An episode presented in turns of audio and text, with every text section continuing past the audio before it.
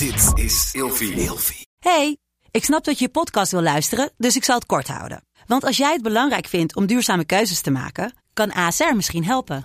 Nou hoor ik je denken, hoe dan? Nou, bijvoorbeeld bij het duurzaam herstellen van schade. Of de premies die we beleggen volgens ons duurzaam beleggingsbeleid. Dat bepaalt waar we wel en juist niet in investeren. Wil je meer weten over welke duurzame keuzes ASR maakt? Ga dan naar asr.nl slash duurzame keuzes. ASR doet het. Zo, dan kan je nu lekker naar je podcast luisteren.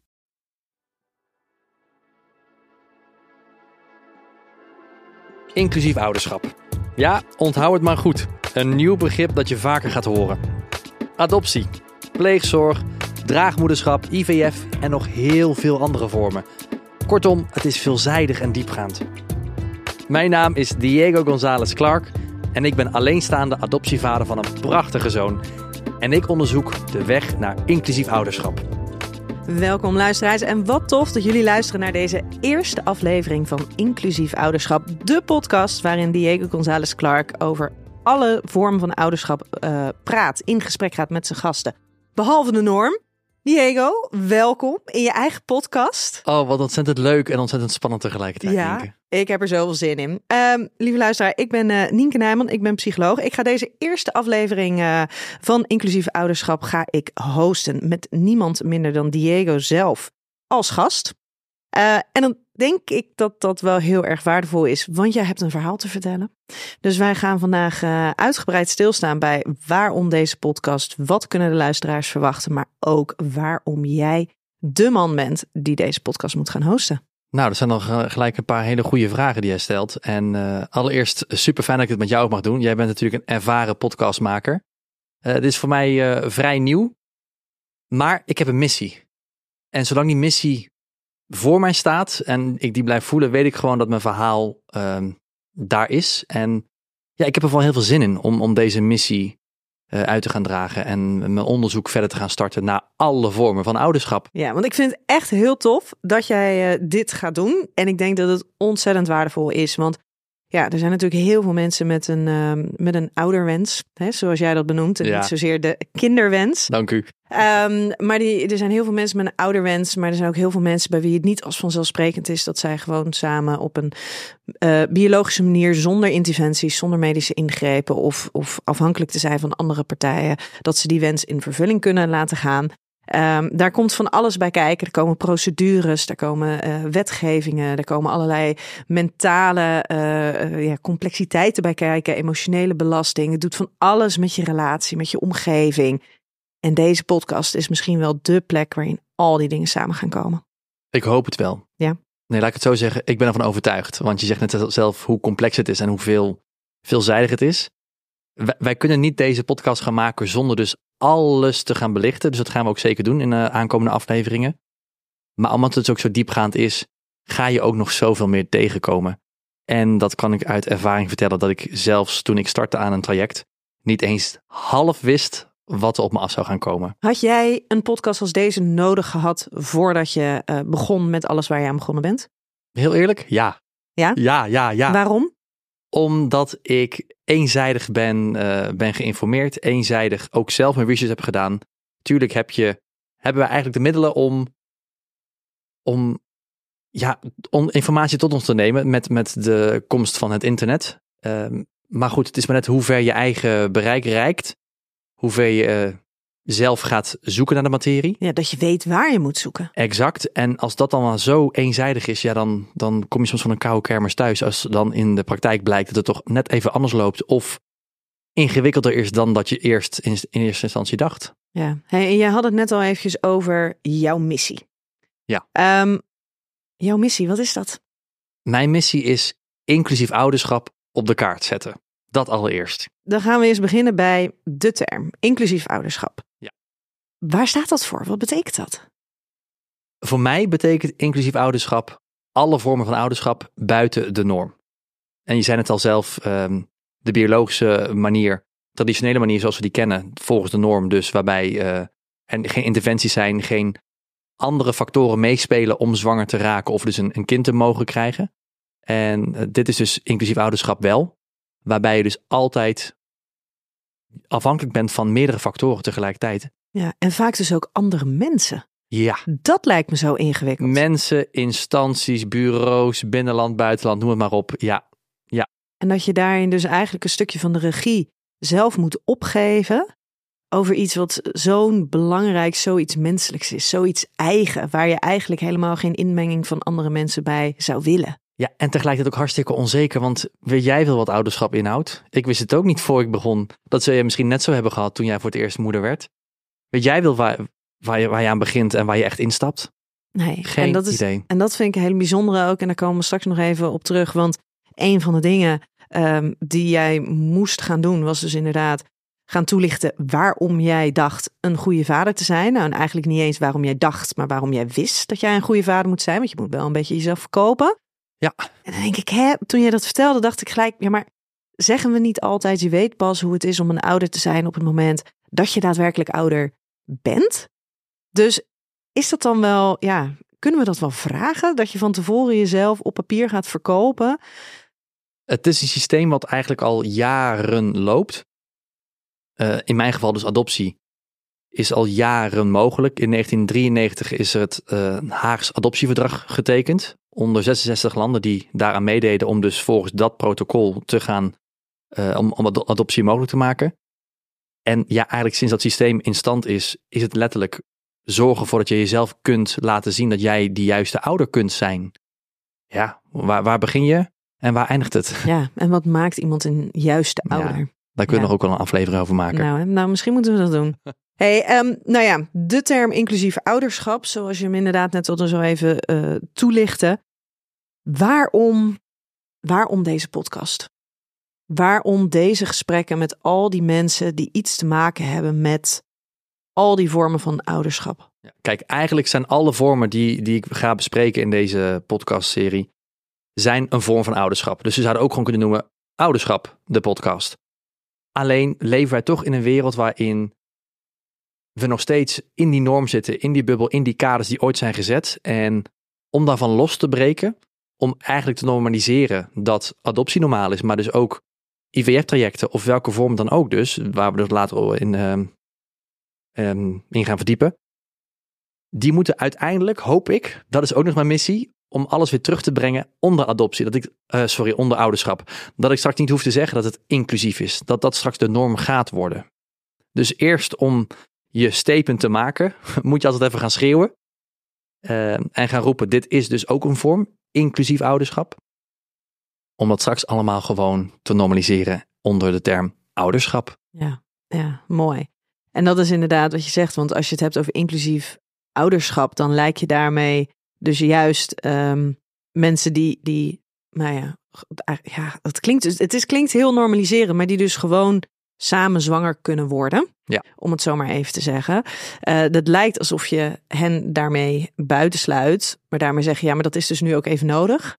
Om juist al die andere vormen van ouderschap even de aandacht te geven die, die het verdient, die ze nodig hebben, om vervolgens het in zijn geheel te kunnen normaliseren. Ja. En een van de dingen die ik dan gelijk bedenk is dat het is ongelooflijk dat we hebben dus het idee dat de norm is. Hè? Mannetje, vrouwtje hebben seks, raken zwanger, krijgen een kindje.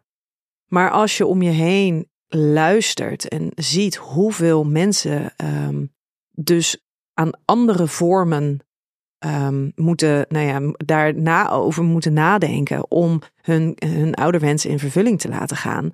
Dan zou je dus bijna ergens ook zeggen van ja, maar is dat dan wel de norm? Mannetje, vrouwtje eh, en, en kindje krijgen doordat ze seks hebben. Want er zijn zo verschrikkelijk. Als ik alleen al kijk in mijn vriendinnengroep, hoeveel ehm, daarvan eh, eh, hormoonbehandelingen hebben moeten hebben, of medische trajecten, of dat het allemaal onder toezicht is gebeurd.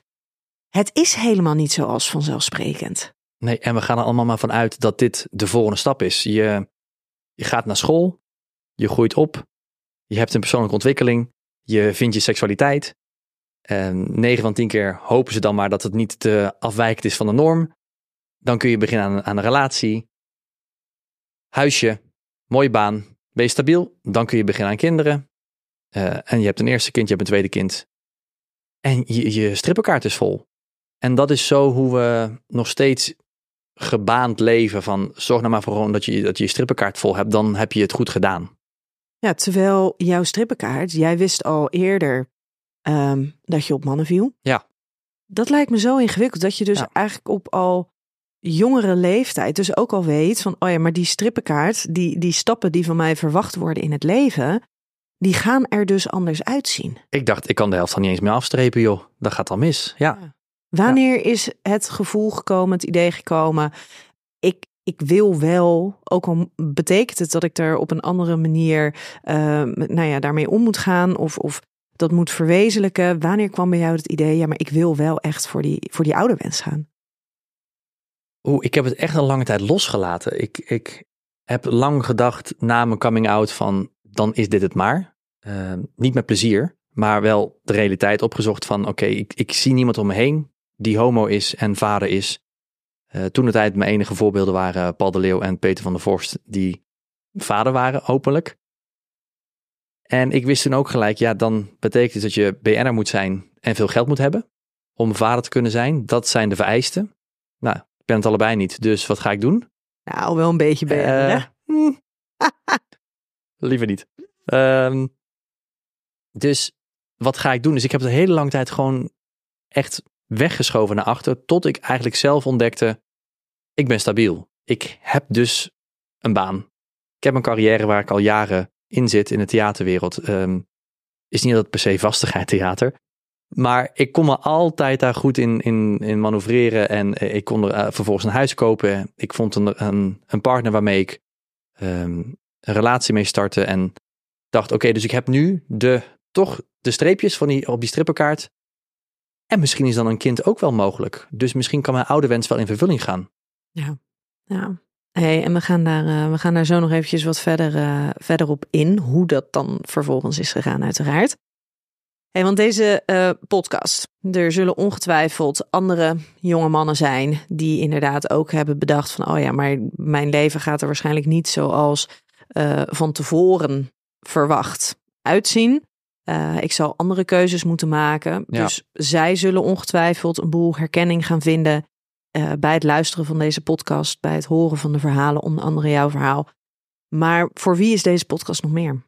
Nou, ik hoop allereerst dat, dat er ook wat rust gaat komen. Dat de verhalen die er soms rondgaan van de aspirant ouders, dus de mensen die je net benoemt, die dus misschien ook hetzelfde willen, die ook die wens hebben, eh, misschien hun rust kunnen gaan vinden van oké, misschien is het dan toch niet voor mij. Dus niet alleen maar nu deze podcast op gaan hypen van luister deze podcast, want dan ga jij vader of moeder of ouder worden. Absoluut niet. Ik wil juist de realiteit op tafel gaan brengen. Dat allereerst. Maar daarnaast wil ik ook dat eigenlijk iedereen om de mensen die een ouderwens hebben, die al ouder zijn of aspirant ouder zijn, weten waar iemand doorheen gaat. We praten over trajecten, we praten over jaren trajecten, misschien wel vijf, zeven, sommige zelfs tien jaar of langer. En die trajecten zijn intens. Die trajecten die omvatten fysieke, mentale, financiële, eh, wat allemaal nog meer, ehm, uitdagingen. En als je dan familieleden hebt, vrienden, buren, collega's die geen weet hebben van waar je doorheen gaat, kan het nog eens extra bagage meebrengen. Of een extra druk van ik moet mezelf groot houden of ik kan niet met hun delen, want zij weten niet waar ik doorheen ga. En ik hoop dat deze podcast dat kan doorbreken. Dat ook mensen gaan luisteren die weten waar de buren doorheen gaan. Of dat ze zeggen, oh ja, ik heb een collega die in een IVF-traject zit. Ik snap waarom deze dame iedere maand naar, naar het ziekenhuis gaat. Ik snap waarom zij iedere maand even weer moet slikken als er weer een, een, een slecht nieuws is gekomen. Begrijp je? Dus het is ook echt om meer draagvlak te bouwen om de mensen heen die zo'n traject door gaan staan of moeten doorstaan. In de hoop dat het voor hun ook wat luchtiger gaat worden. Ja, mooi. En jij begon hierbij met dat je deze podcast juist ook maakt voor mensen ehm, die misschien aan het einde van het luisteren van de podcast wel beslissen: dit is toch niet voor mij. Ja. Waarom specifiek dat? Omdat ik nu zelf heb ondervonden dat ouderschap, dat leer je niet uit een boekje. Ouderschap is iets wat, wat je moet liggen. Ouderschap is iets dat vanuit intrinsieke motivatie moet ontstaan. Vind ik. Laat ik dat voorop zeggen. En omdat we natuurlijk al zo op die uh, strippenkaart zitten, wat ik net al even uh, met jou besprak, denk ik dat er ook een hele hoop mensen zijn die denken, ja, maar laat ik het maar doen. Of um, mijn vinkje 1, 2 en 3 zijn nog open. Maar mijn vinkje ouderschap, die kan ik misschien nu wel waarmaken. Laat ik dat maar doen, dan heb ik in ieder geval iets afgestreept. En dat is geen start voor een ouderschap. Dat is geen start voor een kind, voor een gezin, voor niemand.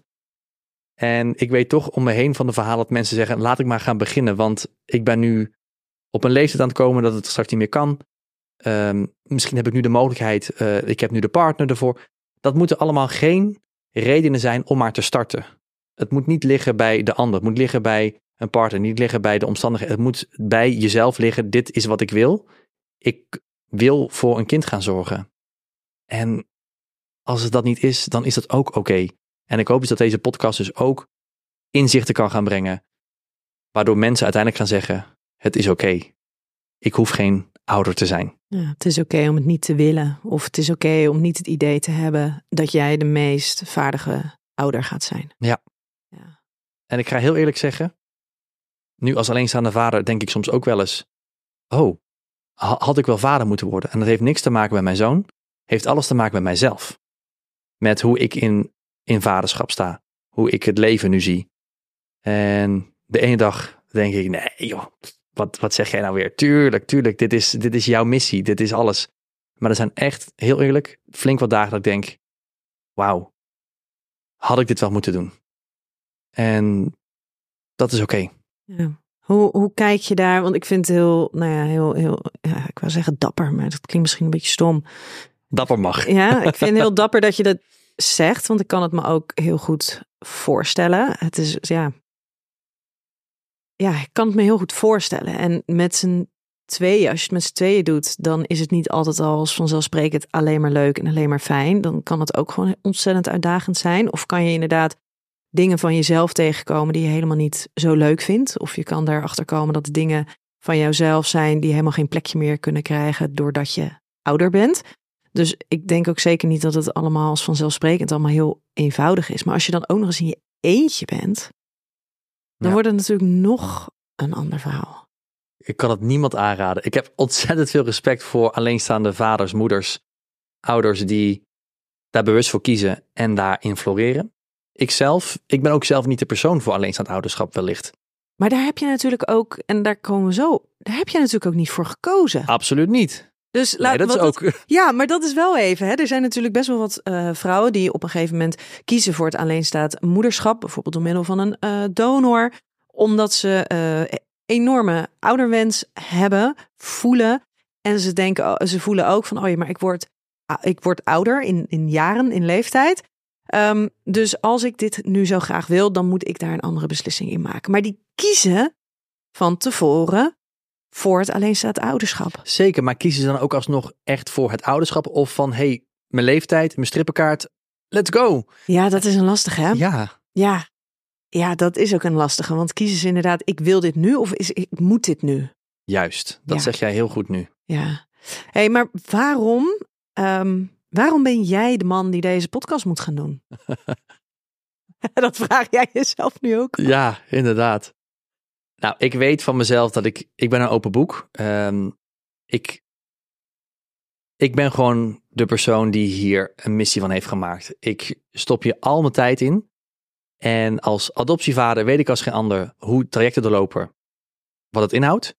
Maar ik ben ook heel realistisch. Ik weet niet hoe het is om zwanger te zijn. Ik weet niet hoe, hoe om, om, om een IVF-traject te doorlopen of zaaddonor te zijn. Dus ik weet niet alles van alle trajecten. Maar ik weet dat ik de, de, de intrinsieke motivatie heb, de drive om het allemaal uit te gaan zoeken. En daar ook gewoon dan maar een schietschijf voor te zijn of zo, om zo maar te noemen.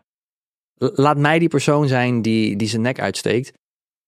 Omdat ik ook heb ervaren wat de keerzijde kan zijn als trajecten niet goed doorlopen worden. Als een traject niet uitpakt zoals je denkt dat het uit zou pakken wanneer je het start. En daar moet je ook gewoon heel eerlijk in zijn. En dat ben ik ik moet er ook bij zeggen, ik ben soms ook echt op mijn filter. Ik ben soms echt op mijn hoede van, kan ik alles zeggen richting uh, het respect naar mijn zoon natuurlijk van, ik moet natuurlijk niet heel de, heel de wereld op, op, uh, op social media zetten.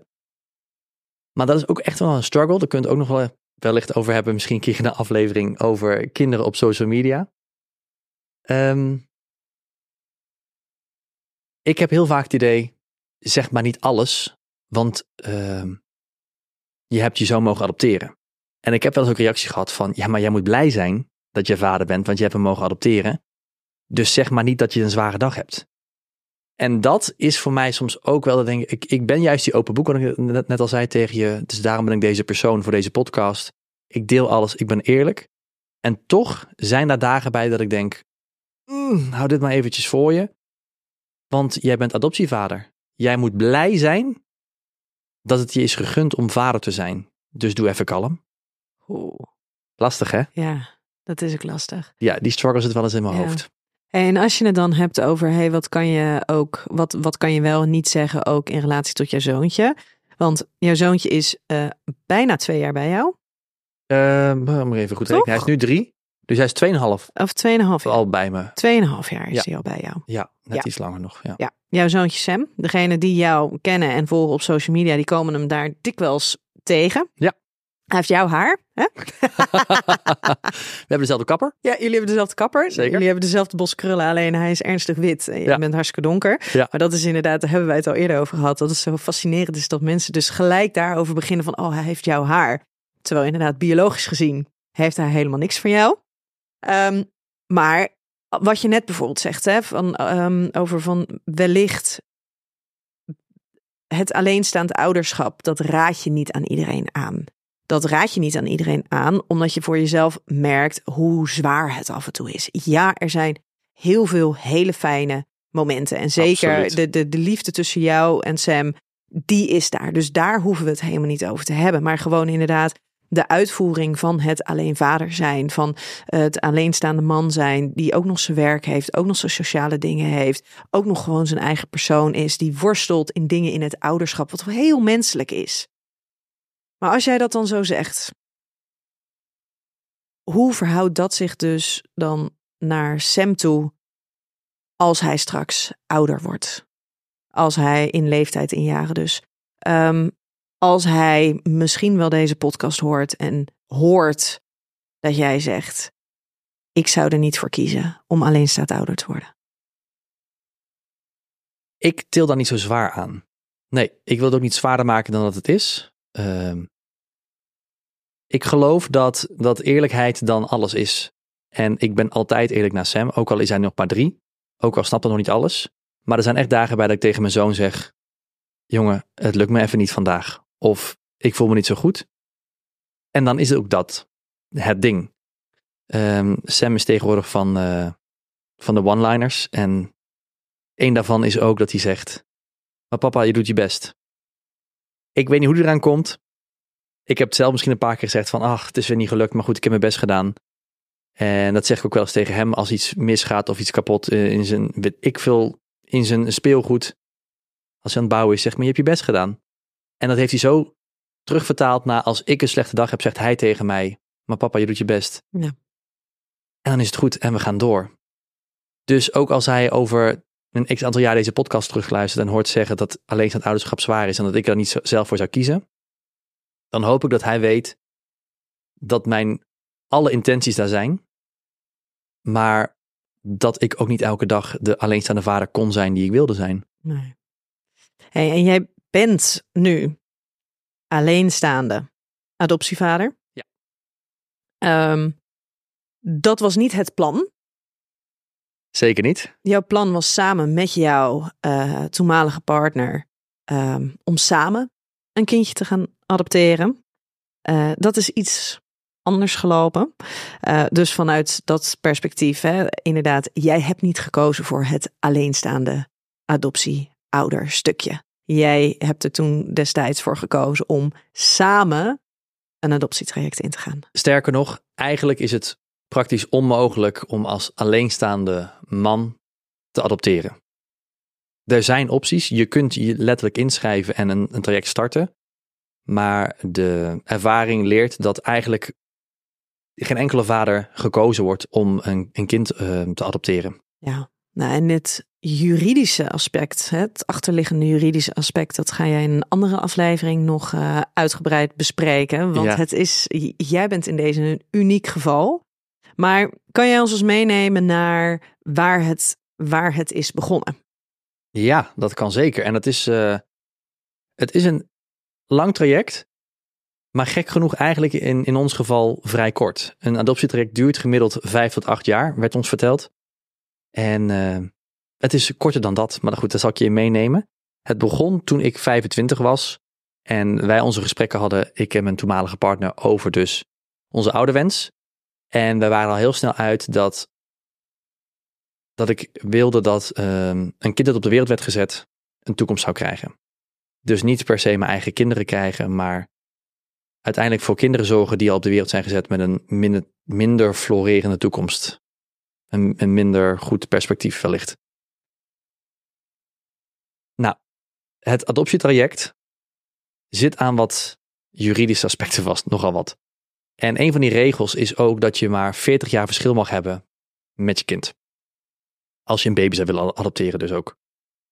En mijn toenmalige partner was 9 jaar ouder, dus we wisten ook al van oké, hij zit aan die leeftijdsgrens vast. Dan wordt het waarschijnlijk lastig of zelfs onmogelijk. Dus ehm, Ja, want hoe oud was hij dus op dat moment? op dat moment was hij 34. Ja, En- en, dan plus vijf tot acht jaar. En dan zit je dus eigenlijk al, eh, nou ja, de- rond de 40, dan wel ouder. Dus Juist. op het moment dat zo'n traject dan voltooid zou zijn, dan zou hij eigenlijk al niet meer in aanmerking komen. Ja, en dat zou dus ook betekenen dat ik dan zelf ook niet meer kan, want je, je gaat samen als, als koppel. Dus het had ook invloed op mij. Dus hebben we besloten, laten we dat gaan doen. We gaan ons inschrijven. Je schrijft je in ehm, toen de tijd. Ik ga wel een beetje in de verleden tijd spreken, want eh, het adoptietraject gaat nu eh, onder een andere organisatie vallen. Dus het traject gaat ook anders verlopen. Vandaar de verleden tijd. Maar toen de tijd liep alles via Stichting Adoptievoorzieningen. Dat loopt nu via FIOM. En dan schrijf je in voor een, met een BKA-nummer. En dat nummer gaat eigenlijk tot aan het einde van je proces door. Dus dat nummer neem je mee. Ik was toen 25. Ja, dat is echt heel jong om Ja. zoiets groots in te gaan. En zo'n lang traject waarin je dus, eh, nou ja, zo'n zo'n definitieve keuze over de toekomst maakt. Absoluut. En er zijn ook jonge vaders, die zijn er. Eh, maar toch, omdat je weet, ik stap ook in een juridische kermis, weet ik veel waar ik aan ga beginnen. Ja, en, en jij bent daar ingegaan omdat je met een partner was die moest. En omdat we wisten, vijf tot acht jaar gemiddeld. Ja. Dus ja, tegen de tijd ben ik half de dertig ook. Ha- Had jij, stel jij had een partner gehad die, ehm, eh, nou ja, die vijf jaar jonger was geweest. Had jij dan ook die keuze gemaakt?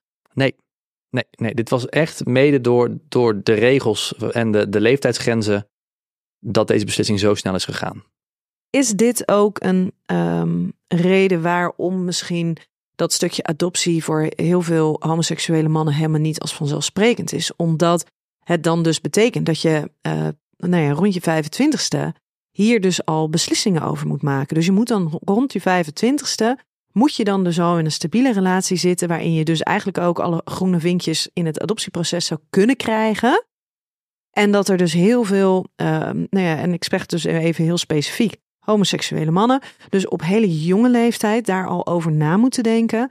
ehm, en er dan dus voor kiezen, ik ga het dus niet doen, want het is dus niet voor mij ehm, weggelegd. Nou, dat zeg je heel goed, want dat betekent dus eigenlijk dat je ook al rond die leeftijd, rond je 25e tot 30, de partner moet hebben waarmee je dus stabiel bent en dus alles aangaat. En dus ook weten, maar dit is het ook. Terwijl rond je 25e, ja, dan. Ik zat net in in een nieuwe baan. Ik eh, was zelf nog zoekende. Ik zeg je eerlijk, ik pas op mijn dertigste. Ik ben, werd vorig jaar 30. Toen dacht ik, oh wacht, dit, dit is een begin. Dit is een begin van, van waar ik heen wil. Dus hoe heb ik ooit op mijn 25e deze keuze kunnen maken? Maar als je dus aan die regels zit en een oudere partner vindt, ja, daar, daar ga je al. Ja. ja, tenzij je dus beide bijvoorbeeld 30 bent, dan heb je die 10 jaar speling. Maar, dan ben je ook alweer vijf jaar ouder dan Ja. wanneer je 25 bent? Ja. Jeetje, maar dat is wel, dat vind ik wel heel heftig. Dat dus zo'n, ehm, dat dus eigenlijk vanuit het juridische aspect, dat er dus die regels aan verbonden zijn, waardoor heel veel mensen dus belemmerd worden, beperkt worden in hun, uh, in hun ouderwens. En daarbij moet ik ook zeggen dat, dat is voor iedereen anders, maar voor mij heel specifiek, 25 en 34, het zijn andere levensfases. Je kijkt anders naar de wereld. En iemand die 34 is, die misschien al vaker met instanties in aanraking is gekomen, op welke manier dan ook, heeft dan, is dan misschien minder van onder de indruk. Maar ik was onder de indruk van Stichting Adoptievoorzieningen. Nou, daar gaan we hoor. Want? Wat gebeurde daar? Een, een instantie waar je je moet aanmelden via officiële formulieren, je paspoort moet opsturen. Ik, ik dacht echt, maar ik ga nu, ik ga nu de wereld kopen. Ik ga de wereld aanschaffen. En uiteindelijk zijn ze ook mijn wereld geworden. dus niks aan gelogen. Maar, maar ik, ik wist niet waar ik aan begon. Ik had geen idee. Nee. nee. En is er dan bij zo'n uh, stichting iemand die je daarin meeneemt? Die je daarin begeleidt? De begeleiders die bij de stichting aanwezig zijn, zijn ook gelijk de mensen die jou informeren. Die jou meenemen naar de cursussen, de, de cursussen doorheen loodsen. En uiteindelijk ook nazorg geven. Maar dat hele traject van moet ik het doen, moet ik het niet doen, ben ik er klaar voor? Nee, dat is eigenlijk along the way. Eigenlijk is die cursus om te zien of je er klaar voor bent, maar dan zit je er al in. Ja, een soort van natuurlijke selectie. Wie er afvalt en wie er overeind blijft staan. Zeker waar. Maar tegelijkertijd ook, je, je geeft je tijd, je energie, je geld. En je gaat samen echt toe werken. Ja, ga dan maar eens even zeggen, nee, nee, toch maar niet. Nee. Hey, en want jullie zijn dus voor het adoptiestukje uh, gekomen. Want je zei net al, uh, of hebben daarvoor gekozen. Want je zei net, um, voor jou was het vooral het belang dat er een kindje zou zijn waar jullie voor zouden kunnen zorgen. En het een, een, een beter leven zouden kunnen geven, als het ware. Waarom hebben jullie voor adoptie gekozen daarin en bijvoorbeeld niet voor pleegzorg? En hebben jullie ook nog over mogelijkheden nagedacht, zoals draagmoederschap of gedeelde ouderschap met, uh, nou ja, bijvoorbeeld een alleenstaande uh, moeder of nou ja, iemand met een uh, ouderwens, alleenstaande vrouw? Ja, die, die opties hebben we zeker besproken om te kijken naar draagmoederschap of andere vorm om een kind op de wereld te zetten. Maar toen kwam al snel weer het argument, dan, dan ga ik dus een kind op de wereld zetten uh, omdat ik dat zelf heel graag wil. Terwijl dus ook kinderen geboren worden zonder perspectief. Maar dan zou je ook nog kunnen denken over pleegzorg. Ja, precies. Pleegzorg hebben we ook overwogen. En bij pleegzorg is allereerst de norm, of eigenlijk de intentie, om een kind tijdelijk op te vangen. Om zo snel mogelijk weer terug bij de familie ouders te krijgen, als dat mogelijk is. En dat is natuurlijk een hele mooie insteek. Het is natuurlijk heel mooi om dat als missie te hebben. Het verschil is ook zeer zeker bij pleegzorg dat je naast het kind ook de ouders erbij krijgt. Die zijn ook nauw betrokken. Niet in alle gevallen, maar die kunnen nauw betrokken zijn. En dan is het toch wel lastig als je als 25-jarige denkt van, oh maar wacht, oké, okay, gaan we voor adoptie waarbij je dus zorgt dat het kind, dat de fortuin ook bij jou komt te liggen en het ouderschap, de verantwoordelijkheid bij jou komt. Of ga je dan als 25-jarige kiezen voor een kind opvoeden, een kind in huis nemen, alles geven maar dus ook struggelen met de ouders die iets te zeggen hebben waar bij de voogdij ligt, waarbij de eindverantwoordelijkheid ligt. Ja. En, het, en het is natuurlijk, het is um, ouderschap in een tijdelijke vorm. Ja. En je bent eigenlijk alleen maar, nou ja, als je, als je hè, dat is even een aanname, maar ik denk wel een, een redelijk realistische aanname. Um, als het gaat over een kindje wat in de pleegzorg terechtkomt, dan betekent het dat er bagage is, want een kindje komt niet zomaar in de pleegzorg terecht. Dus je bent vaak, ben je inderdaad een beetje de wonden aan het helen. Je bent liefde aan het geven zodat een, een kindje weer wat sterker wordt, wat meer zelfvertrouwen krijgt, wat nou eigenlijk wat, wat gezondere relaties met andere volwassenen in het leven krijgt. Met daarna eigenlijk ook weer het idee, oh ja, dan, dan gaat zo'n kindje weer terug naar zijn, uh, nou ja, naar zijn ouders of naar zijn familie. Dus het is allemaal, het is allemaal tijdelijk, het is allemaal helen. En dan ga je weer, dan moet je weer loslaten. Dus je gaat eerst hechten en dan moet je daarna weer onthechten. Is heel intens. En uh, wat ik net al zei, als 25-jarige kon ik daar absoluut niet voor kiezen. Nu heb ik heel vaak al over nagedacht. Als ik ooit nog vader zou worden, zou ik voor pleegzorg gaan. Dus nu als 31-jarige vader van, van een kind, weet ik wat ouderschap in kan houden. En ik zou nu andere keuzes maken. En ik zou nu dus wel voor pleegzorg kiezen. Kan het niet alsnog? Ja, dat kan nog steeds. Nu moet ik eerlijk zeggen, ik ben nu niet uh, op de positie om dat nu te doen. Want ik ben zelf niet in staat om, om alle ballen hoog te houden. Maar zodra dat, dat moment weer gaat komen in mijn leven, dan sta ik daar zeker voor open om, om pleegzorg te gaan uh, ontdekken. Mooi. Mooi. En toen ehm, zijn jullie dus, hè, jullie hebben je ingeschreven. Je, je, je, je, je duikt in die wereld van, van, van adoptie. Ehm, maar dan, want je weet niet wat er op je afkomt. Je weet niet waar je je op voor kan bereiden. Nee, dan is er gelukkig een informatiebijeenkomst. Daar begin je mee. Ja, dat is eigenlijk de start, het startschot, waarbij iedereen heen kan komen die zich in heeft geschreven en dus allereerst dus de informatie wil krijgen. Dat gebeurde ook bij Stichting Adoptievoorzieningen. Dat zat in Houten, in het midden van het land. En dat is letterlijk de enige plek waar je kunt starten. Dus van Appelkutterveen tot en met ergens in het zuiden, iedereen in Nederland, of je nou wil adopteren in Nederland, binnenlandse adoptie of buitenlandse adoptie, iedereen start daar. Dus wij zijn daarheen gegaan en hebben daar dus de, de basics gekregen. Van A tot Z gehoord, waar ga je doorheen? Waar moeten we rekening mee houden? Ook wat gaat het kosten?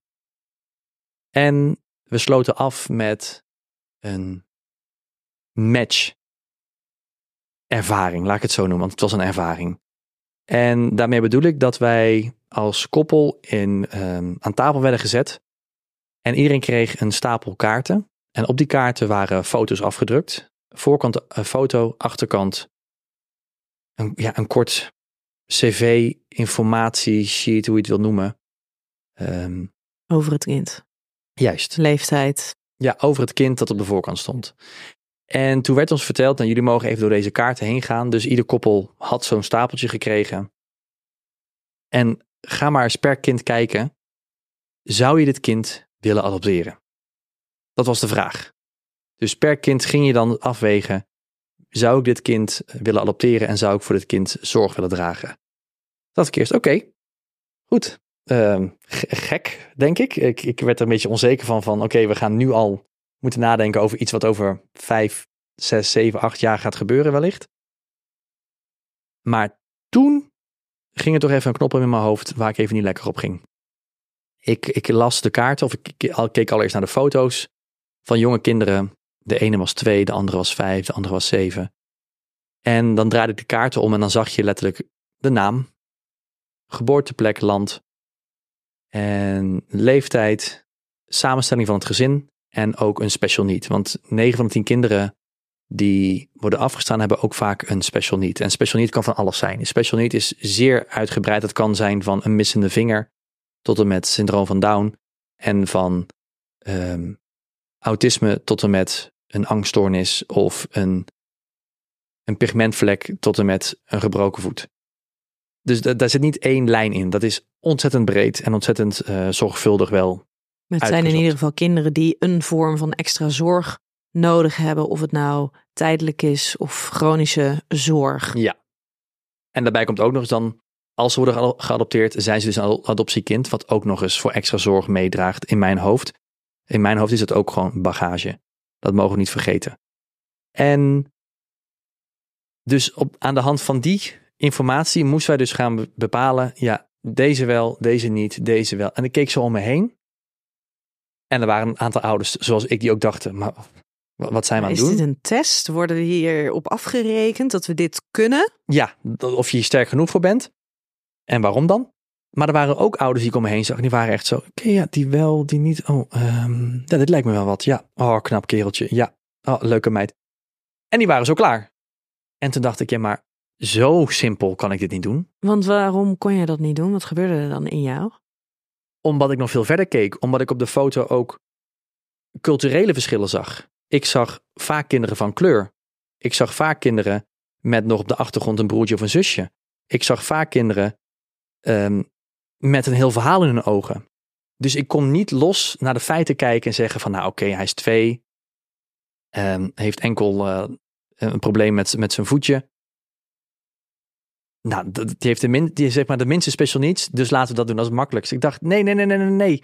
Wij kunnen niet alleen maar kijken naar deze korte informatie die we krijgen en de foto, omdat ik dus ook zo van belang vind dat een kind gematcht wordt wat betreft cultuur. Is daar ook een, een match?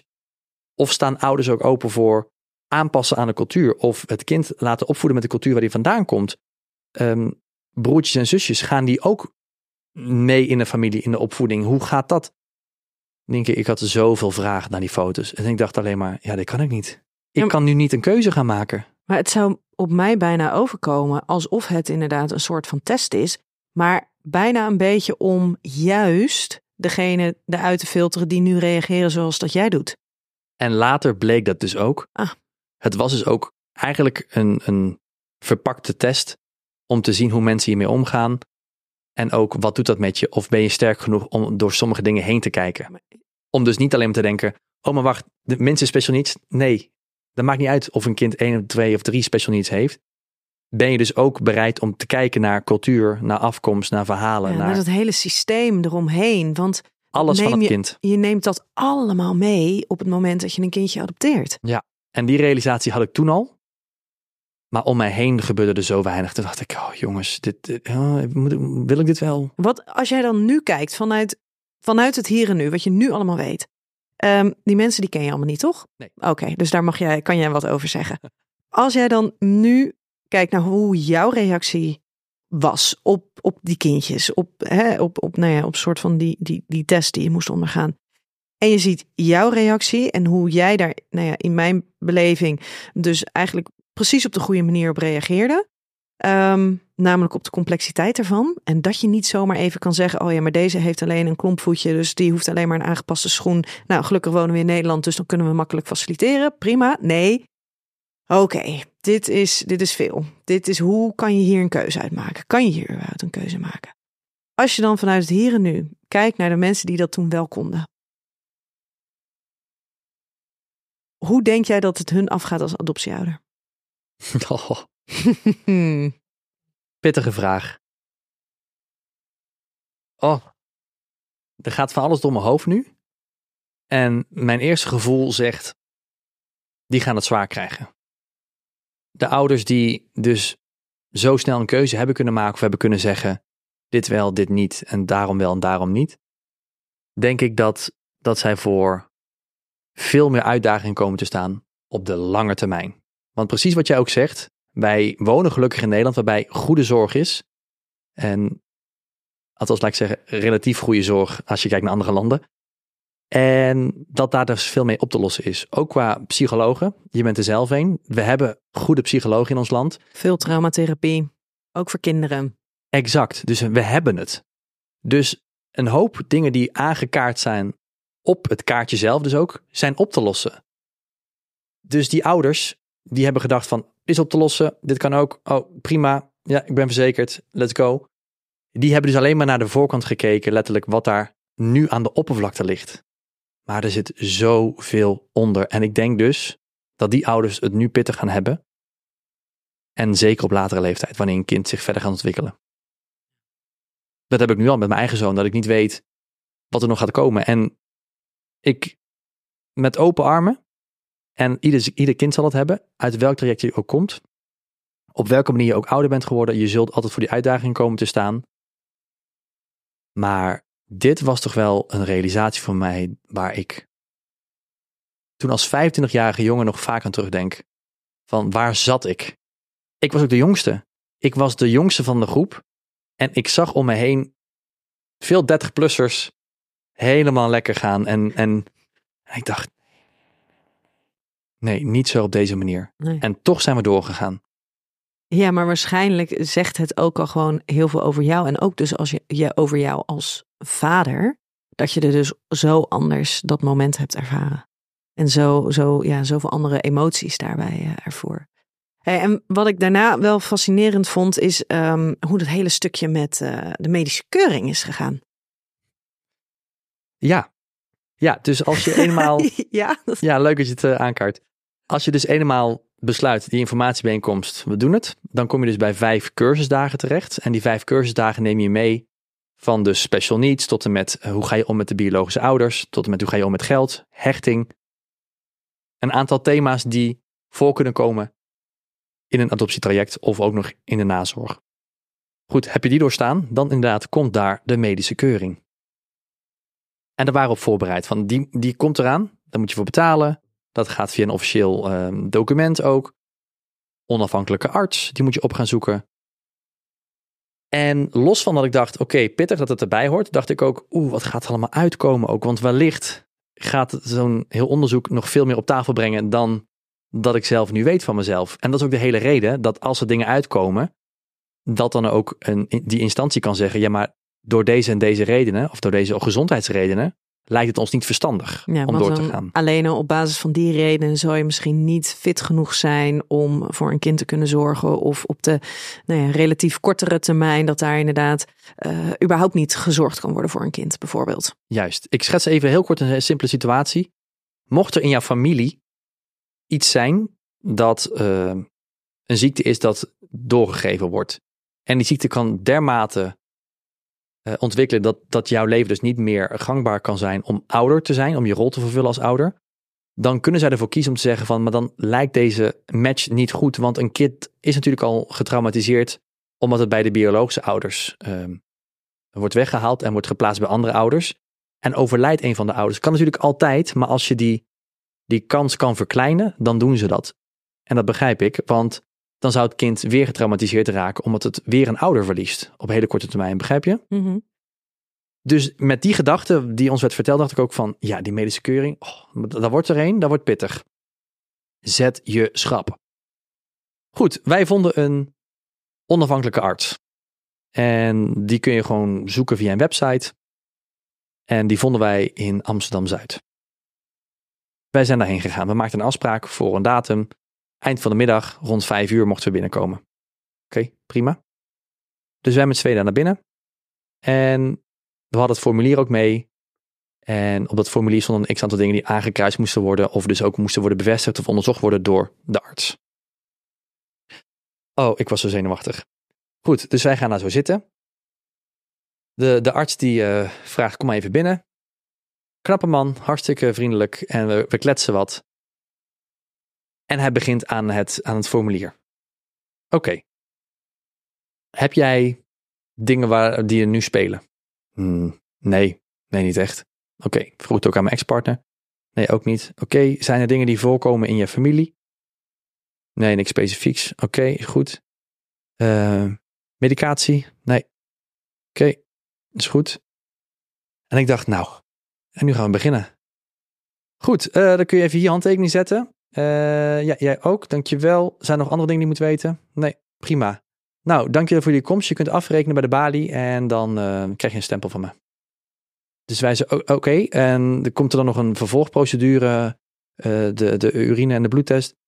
Nee, het is prima zo, het is prima. Dus we zijn klaar.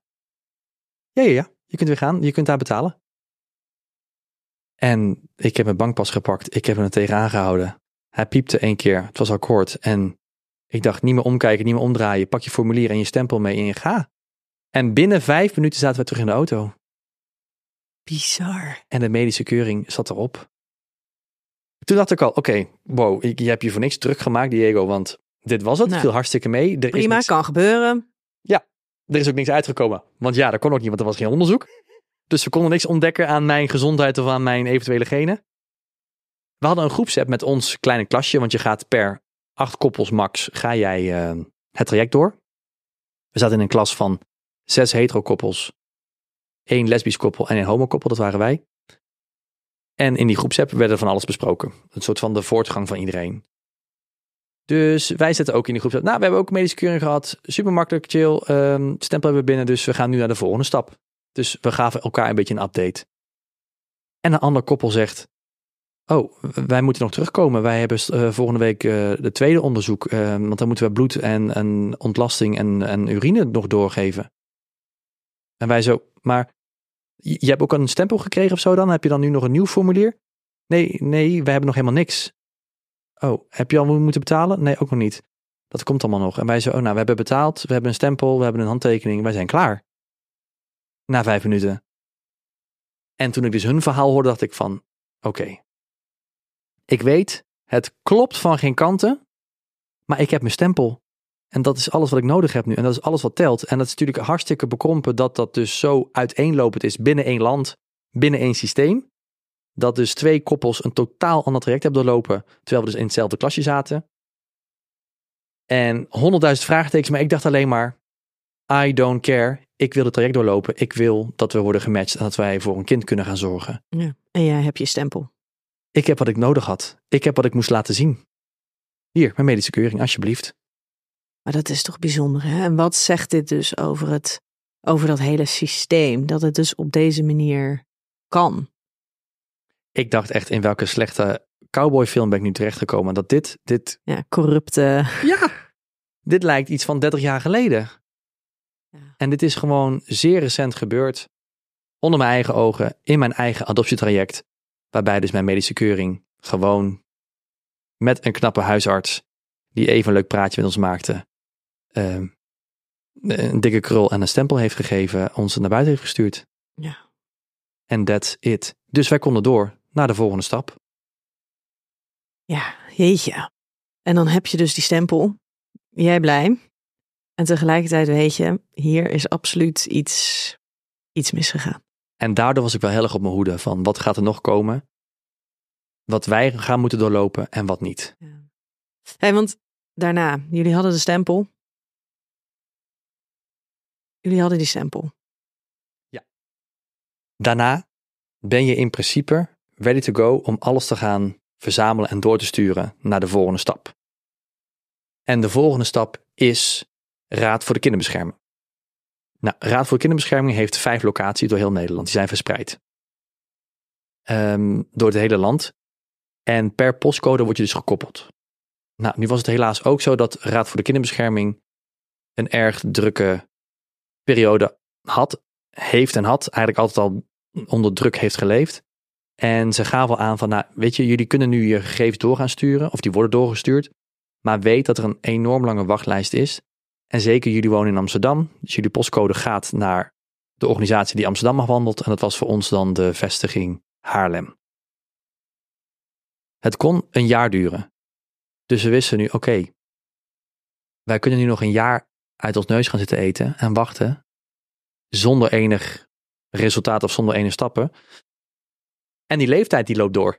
Wij worden gewoon ouder en ouder en ouder. Niet de ouder die we willen worden nog. En toen heb ik de stoute schoenen aangetrokken. Want toen heeft iemand even tussen neus en lippen gezegd van... Ja, je kunt vragen bij de andere vestigingen. Die hebben waarschijnlijk iets kortere wachtlijst. Want ja, in principe ook begrijpelijk als je natuurlijk de vestiging Noord-Holland gaat kijken. Of in het oosten. Daar zijn letterlijk minder inwoners. Maar ook letterlijk minder mensen die voor adoptie kiezen. Adoptie is toch iets wat vaak in de Randstad gebeurt. Ik zeg niet dat het niet gebeurt, maar het is... De cijfers liegen er niet om dat het toch vaker in het westen van het land gebeurt. Goed, dus ehm, ik dacht, ik ga het gewoon proberen. Dus ik heb Rotterdam gebeld. Want dat was de voor- volgende dichtstbijzijnde vestiging. Ja, we hebben een iets kortere wachtlijst. Het kan, je kan het opsturen, maar we zouden het niet aanraden, want als je bij ons komt, dan moet je wel een uur reizen.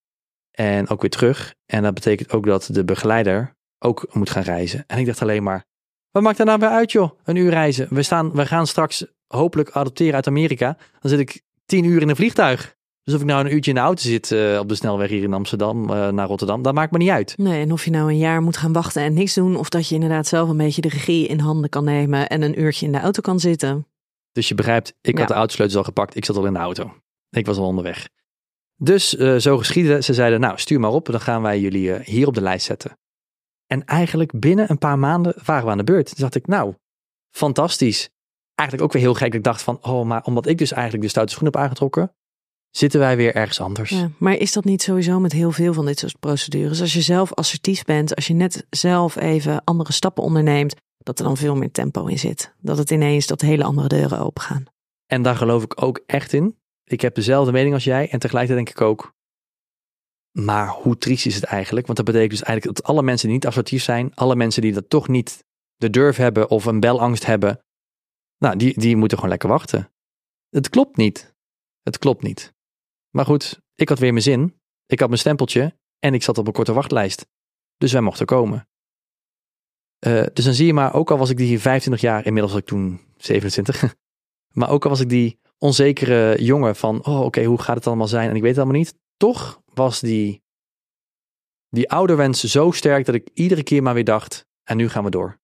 Nu gaan we ervoor. Ik wil dat dit goed verloopt en dat, er, dat we voor een kind kunnen gaan zorgen en een toekomst kunnen gaan bieden. Dus nu gaan we ook. Raad voor de Kinderbescherming is een instantie die de ouders checkt. Dan is daar FIOM. FIOM begeleidt de afstandsmoeder, dus de moeder die het kind afstaat. En die twee werken nauw samen. Nou, nu dus eh, is Fion degene die de adopties eh, begeleidt. Maar toen de tijd was dus Fion enkel voor de afstandsmoeder en Raad voor Kinderbescherming voor de ouders, de aspirantouders. En ook daarin zijn weer checks. Dus dat begon met allereerst een gesprek op kantoor in Rotterdam. Vervolgens was er een gesprek bij ons thuis, een huisbezoek. En toen werd er gekeken of wij een goede woning hadden. Of, of je daar een kind eh, in kon opvoeden. Dat was ook weer opvallend. Ik heb alleen maar opvallende verhalen. Op voorhand werd er al natuurlijk gecheckt van wat voor appartement heb je. Dan gaan ze in je kadaster kijken, et cetera. Of in je dossier wat er allemaal staat over ons huis. We hadden een appartement in Amsterdam. En dat is gewoon een, een basic woning met daaronder een berging. Die berging is 10, 15 jaar geleden ooit omgebouwd, ook tot een extra slaapkamer met een trap erbij. Dus onze woning is groter geworden. Um, en het is echt wel een volwaardige slaapkamer geworden. Exact, ja. ja. Zij komt bij ons binnen. Wij doen een toertje, ze bekijkt even alles. En we lopen dus ook naar de slaapkamer, want ze wilde letterlijk alles zien.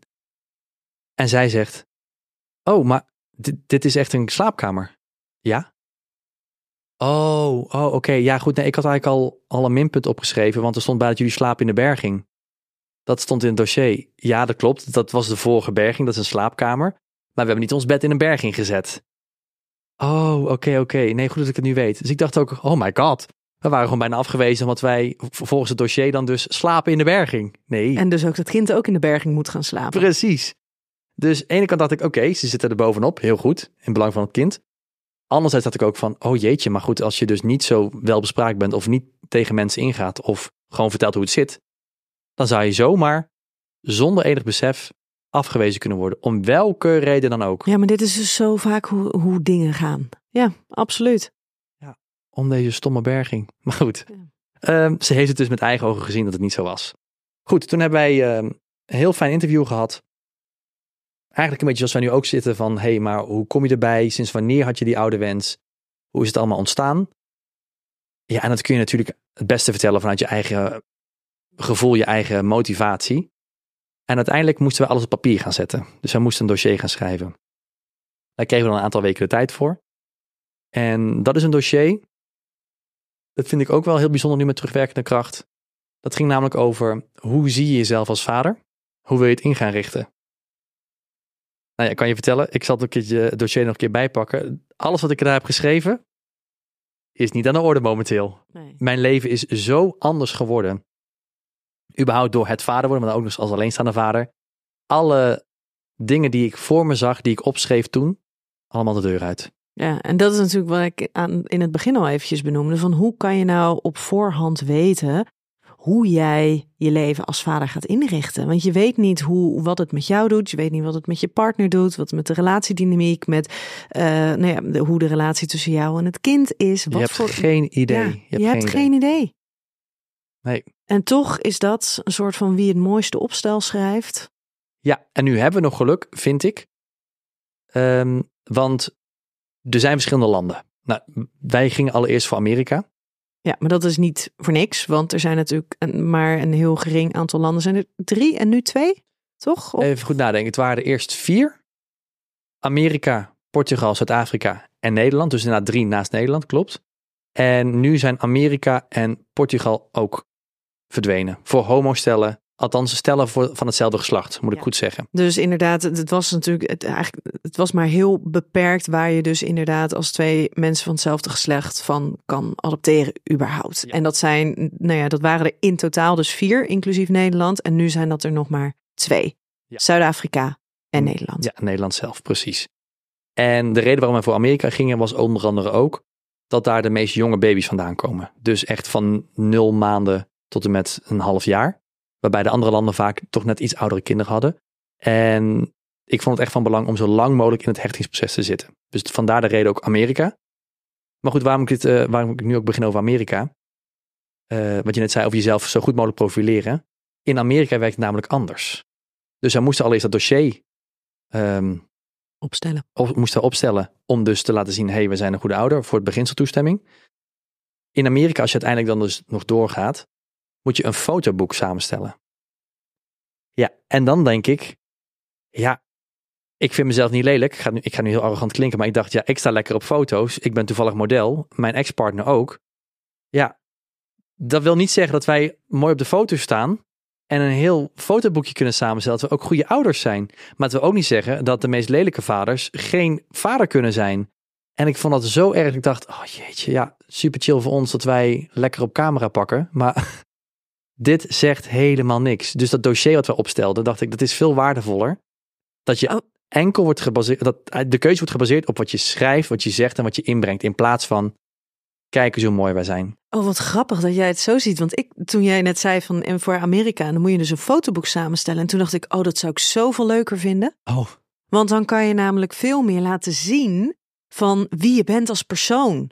Door op foto's dat je aan het lachen bent en niet je modellenfoto's. Ehm, maar weet je, de foto's dat je op toneel staat, dat je met je familie bent, dat je met vrienden bent, dat je samen bent. Dat, dat, dat hetgene wat je dan uitstraalt, dat dat misschien wel veel beter overeenkomt dan eh, wat jij op papier opschrijft over hoe het hypothetisch zou kunnen zijn. Want hoe het hypothetisch zou kunnen zijn, is natuurlijk niet hoe jij bent als mens. Nee, nee, want het gaat eigenlijk over hoe wil je het in gaan richten. Ja, in plaats van hoe is het tot nu toe geweest? Ja, daar zeg je nu wel iets heel goeds. Ja, dat klopt. Dat ben ik zeker met je eens. Maar dat betekent dus wel, enerzijds degenen die dus goed zijn in schrijven, die floreren daarin. Anderzijds de mensen die dus ook slecht zijn in fotoboeken samenstellen. Of dus zeggen, ik heb niet eens zulke foto's. Dus ik begrijp helemaal wat je zegt. Je krijgt echt een kijkje in het leven, hoe je bent als mens. 100% mee eens. Ik had keuze uit 100.000 foto's. Ja, maar niet alle modellenfoto's, hè? Die Nee, zijn- nee. Die, heb ik, die heb ik opzij geschoven. Maar ik weet ook dat er een hele hoop mensen zijn die zeggen: Ja, maar ik haat foto's. Ik wil geen foto. Ik sta er niet eens op. Ik heb niet eens foto's om te laten zien. Dan denk ik: Ja, maar dan, als dan een moeder meerdere fotoboeken te zien krijgt en ziet van: Nou, die heeft echt niet zijn best gedaan. Dat wil niet zeggen dat hij zijn best niet heeft gedaan. Maar misschien had hij het niet. Is niet handig met Photoshop. Is niet handig met samenstellen. Heeft misschien de verkeerde foto's gekozen. Weet jij veel. En dan word je daarop afgerekend. En dan denk ik toch, dan ga ik toch liever voor tekst. Omdat dan iedereen een soort van dezelfde, taal spreekt. ja wellicht. Kijk, maar niet iedereen is communicatief even vaardig, hè? ben ik ook met je eens. Ja. Ja, Ja, ja, dan zeg je wel wat. jij en ik vinden schrijven leuk. Ja. Dus dan, dan vind je het ook leuk en dan kan je ook echt een deel van jezelf daarin kwijt. Maar heel veel mensen die hebben dat natuurlijk helemaal Ja, niet. weet ik veel wat ik op papier moet zetten, zeggen ze dan. Ja, dat, dat is ook weer heel begrijpelijk. Maar ja, wat, Ja, wat wil je dan? Ja, Een combinatie van alles. ja misschien wel. Ja. Misschien wel. Maar toen gingen jullie dus, jullie gingen dus voor Amerika. Maar toen was daar Ja, 2020. corona. Precies. We leefden in een pandemie, dus alle grenzen gingen dicht. En dus ook Amerika. Dus we hadden inmiddels dus het beginseltoestemming gekregen. En dat betekent dus de officiële benoeming van jullie zijn goedgekeurd. Dus ook naar die huisbezoek, een medische keuring, la la la. Dat was allemaal gebundeld in dus die beginseltoestemming. Dan kun je echt stappen gaan ondernemen. Je gaat dan naar eh, vergunninghouders. En dat zijn kleine bedrijfjes die dus verschillende contacten hebben met, met landen. Eigenlijk een soort van agency. Die met verschillende landen het contact onderhouden voor jou. En wij ko- kozen dus voor Amerika en dus voor een, een vergunninghouder die Amerika onderhoudt.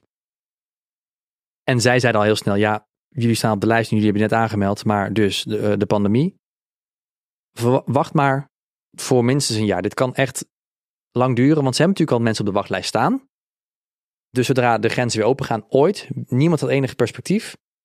Dan pas gaan die mensen aan de beurt zijn om die door te voeren en dan komen jullie er nog eens in, in beeld. En dan heb je nog de wachtlijst van wanneer word je gekozen, word je wel gekozen. Dus weer heel veel onzekerheid, weer heel veel vraagtekens en onduidelijkheid. En toen heb ik het eventjes losgelaten. Dat was de eerste keer dat ik dacht, ik ga er even in zitten, ik ga er even in hangen. Ik kan nu niks. We hebben nu letterlijk alles gedaan in een rap tempo, want we waren op dat moment nog maar twee jaar verder. Dus ik was dus 27. Ja, dus dat is ook relatief heel snel om dan al op dat punt te komen. Ja, dat zeiden ze ook al van, nou, jullie hebben echt alles goed doorlopen. Komt natuurlijk ook die medische keuring in vijf minuten. We zijn van Amsterdam naar Rotterdam gegaan. Ook die wachtlijst geskipt. Dus die dingen hebben me echt meegespeeld dat ik dus ja, zeer jong al op de wachtlijst kwam voor Amerika. Ehm, nou, dus grenzen dicht. En toen zijn we eigenlijk maandenlang doorgegaan met ons leven zonder enige weet van wat er allemaal speelde. Want er speelde wat. Er speelde wat, Nienke. We zaten midden in die corona. Eh, ik had geen baan. Ik werkte in theater. Theaters waren dicht. Dus lekker op de bank. En van de ene discussie kwam in de andere discussie over wat gaan we nou toch weer kijken op tv. Want we hadden alles al afgekeken, we hadden niks te doen. De spelletjes waren gespeeld, uh, de, de muren kwamen op me af. En op een avond kregen, nou ik moet zeggen, op een middag kregen we een appje of wij die avond wilden bellen. En dat appje was van Raad voor de Kinderbescherming. Ik sla nu iets heel belangrijks over. Wacht. Want tussen het telefoontje van we willen met jullie even kletsen, zat er nog een nieuwsbericht van de Nederlandse overheid. Want begin februari werd er gemeld, de grenzen gaan dicht.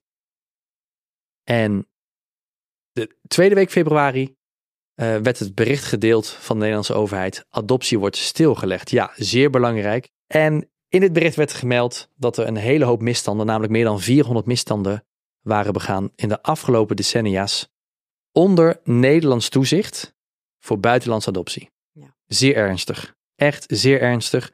Ik ben blij dat het allemaal aan het licht is gekomen en nog niet eens alles is onderzocht. Dat wordt nog steeds gedaan.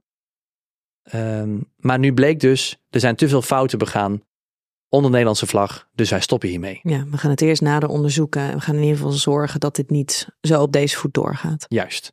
En in mijn ogen geheel terecht. Alles moet uitgezocht worden. Dus dat was tweede week februari. Dat appje, waar ik het over had van de Raad voor de Kinderbescherming, kwam op 21 februari. Dus de week daarna. En, en met het bericht vanuit de overheid, alles wordt stilgelegd, plus die grenzen zijn dicht, ontstond het idee, we weten het even niet. Precies. Of het gaat, wanneer het gaat. Worden wij wel vader? Eigenlijk was het zoiets van, nu is het gewoon klaar. Alle mogelijke paden die er zijn, worden nu afgesloten. Dus wat gaan we doen? Um, het was gewoon echt een realisatie van, Shit. ja, het kan zomaar zijn dat je oude wens nooit in vervulling gaat. Dat kan. Die realisatie kwam toen binnen. Ja, want jullie hadden ook niet de luxe van tijd om nog een paar jaar dit uit te gaan zitten. Nee, nee, nee. Dat was alsnog altijd in je achterhoofd gaande van schiet nou maar op, want. Ja. En toen kwam dat berichtje. Dat berichtje, of we even wilden bellen die avond. En mijn ex-partner dacht van oké, nou goed, dan moet er nog wat besproken worden. Toen nog niet ex-partner. Nee. Toen was het nog je partner. Ja, klopt, klopt. En um, er werd toen gevraagd van of we even konden praten over het dossier.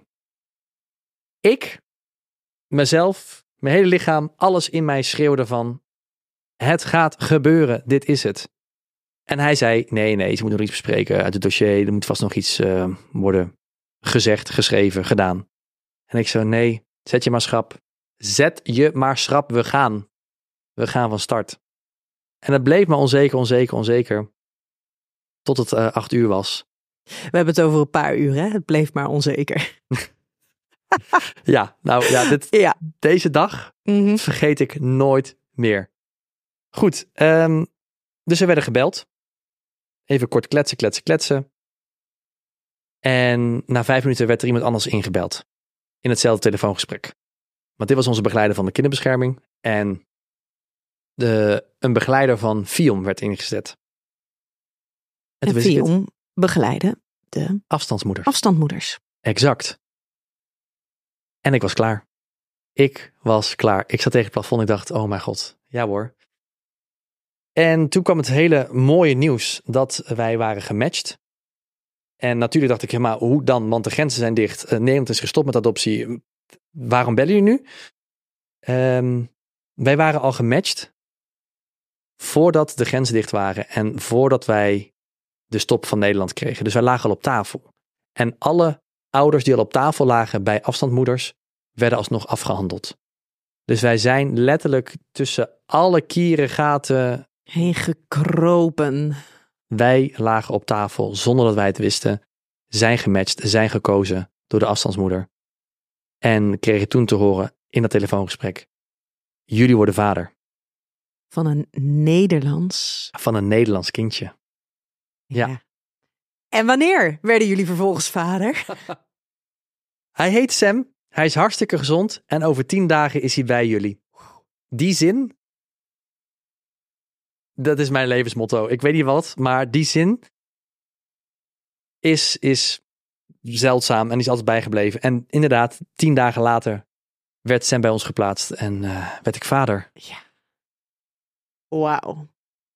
En dan ehm, vraag ik me af, in hoeverre is dat verantwoord? dat je tien dagen hebt en dat jullie ook nog eens zo bewust in die weken daarvoor waren gegaan van, hé, hey, we zitten in een adoptieproces, eigenlijk loopt alles dat allemaal wel goed, we staan op de lijst. Ja, en vervolgens wordt het dus, nee, want de grenzen zijn dicht, nee, want we stoppen met adoptie. En daarna is het, oké, ehm, zeg je schrap, over tien dagen ben je dus vader. Ja, je omschrijft het helemaal zoals het was. We gingen van 0 naar 100. Het grote, het grote contrast was er gewoon niet. Het kon niet extremer dan dit. En dat heb ik altijd zo ervaren in die tien dagen. Van, maar waar gaan we nu eigenlijk gaan beginnen? Tot en met het moment ook dat mijn zoon letterlijk werd, werd bezorgd, want er werd aangebeld. Ehm, en hij stond voor de deur. Nou, hij stond niet, hij zat in een mandje. In een, eh, hoe heet zoiets? Max Cozy. Dank u. En ehm, toen dacht ik ook, ja maar dit, dit, dit kan toch niet waar zijn? Hoe, hoe kan dit het zijn nu, eh, deze tien dagen? En ja, ik word gewoon weer helemaal onrustig, Nienke. Ja? Ja, dat gevoel komt helemaal naar boven. Onrust, onzekerheid. Ik was zo onzeker die dag. Ik dacht echt, waar gaan we aan beginnen? Ja. En ik denk ook wel dat het een ding kan zijn geweest, nou dat weet ik wel zeker, dat dat iets doet met je relatie. Eh, niet om gelijk dan nu de diepte in te duiken en om zwaar te maken, maar wij zijn echt voor de leeuwen gegooid. En nogmaals, Sam is me alles, dus ik had het niet willen missen. Maar precies als je net- net vraagt, is dit wel verantwoord? Weet ik niet. Er is namelijk niet voor niets een periode van negen maanden waarin een zwangerschap duurt. Juist. Waarin je kan voorbereiden op het ouderschap. En dan moet je ook nog eens realiseren, dat heb ik toen ook tegen mijn ex-partner gezegd. Realiseer je heel goed wat er nu is gebeurd. Wat wij nu meemaken, maakt bijna niemand in, een, in de wereld mee. Dat je als twee homomannen adopteert in Nederland, een Nederlands kindje mag adopteren. En dan ook nog eens binnen tien dagen, nadat eigenlijk adoptie was stilgezet, binnen tien dagen toch vader wordt. Wie maakt dit mee? Ja. Kan niemand aanraden.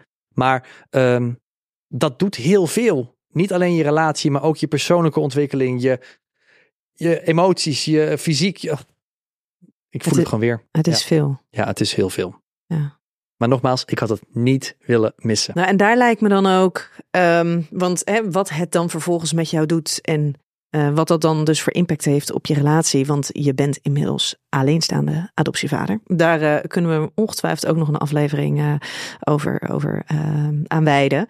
Maar voordat we eh, afronden, zou ik ook nog heel even willen vragen, want het is dan heel veel.